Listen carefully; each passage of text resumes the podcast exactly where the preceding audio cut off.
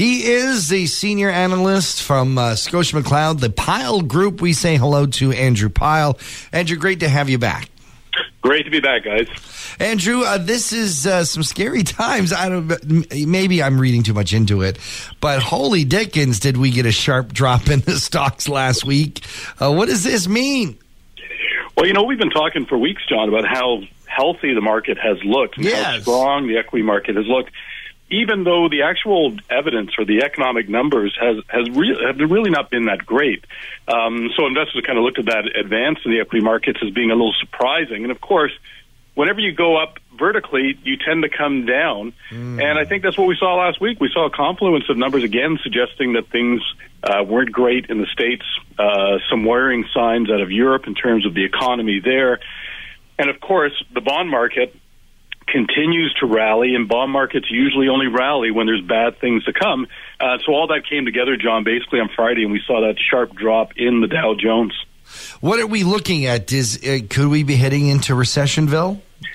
I don't believe that's happening right now, John. And, and you and I have talked about this before, and John as well. And you know, this we are going to probably see a recession in North America over the next two years, or within the space of two years. Um, but I don't see any evidence as of right now that suggests that we're either in one uh, or on the verge of one.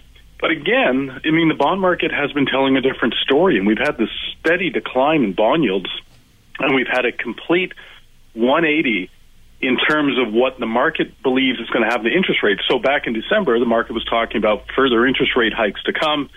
We come into 2019, and all of a sudden the view is that we won't see any more rate hikes, and in fact, we're going to see rate cuts.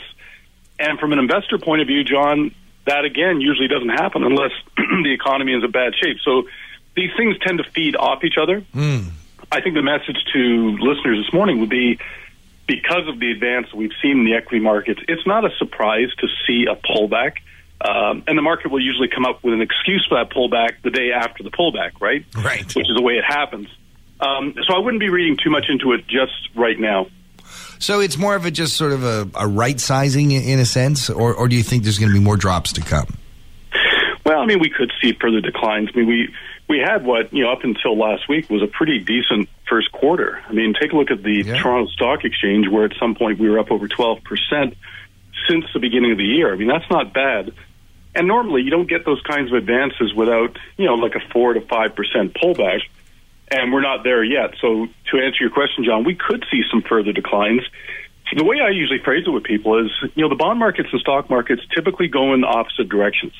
So when the economy is good, stocks go up, and the bond market doesn't like that, and bond prices go down. We've had a situation where both these markets have been going up for quite a while, hmm. and, and that usually makes me nervous because one of these guys is wrong. Right. Right? these guys can't be right every uh. day on the wrong subject. So, you know, either we're going into a recession and the bond market's right, which would mean that we're probably going to see obviously much more significant pullbacks in the stock market, mm-hmm. or the bond market's wrong and the economy is really not in that bad shape. In which case, the bond market is going to suffer at some point here, and we may see equity markets continue to move up. So, I always say that one one of these guys is wrong. We just have to figure out which guy is wrong. Starting to make me think like the best opportunity is just keep the money under the mattress. Well, and that's been a strategy for a lot of people. In fact, John, in the last few weeks, we've been doing that, just saying, you know, if one of these markets are wrong, we're not sure which, maybe take some money off both. Hmm. You know, you trim back your bond positions and maybe you trim back your stocks and you put some money into cash uh, because in markets like this, cash often will emerge as king. Right. So having a little bit of cash, John, I mean, is not bad advice at all. If folks want to find out more about what we've been talking about, maybe get some advice, where should they go?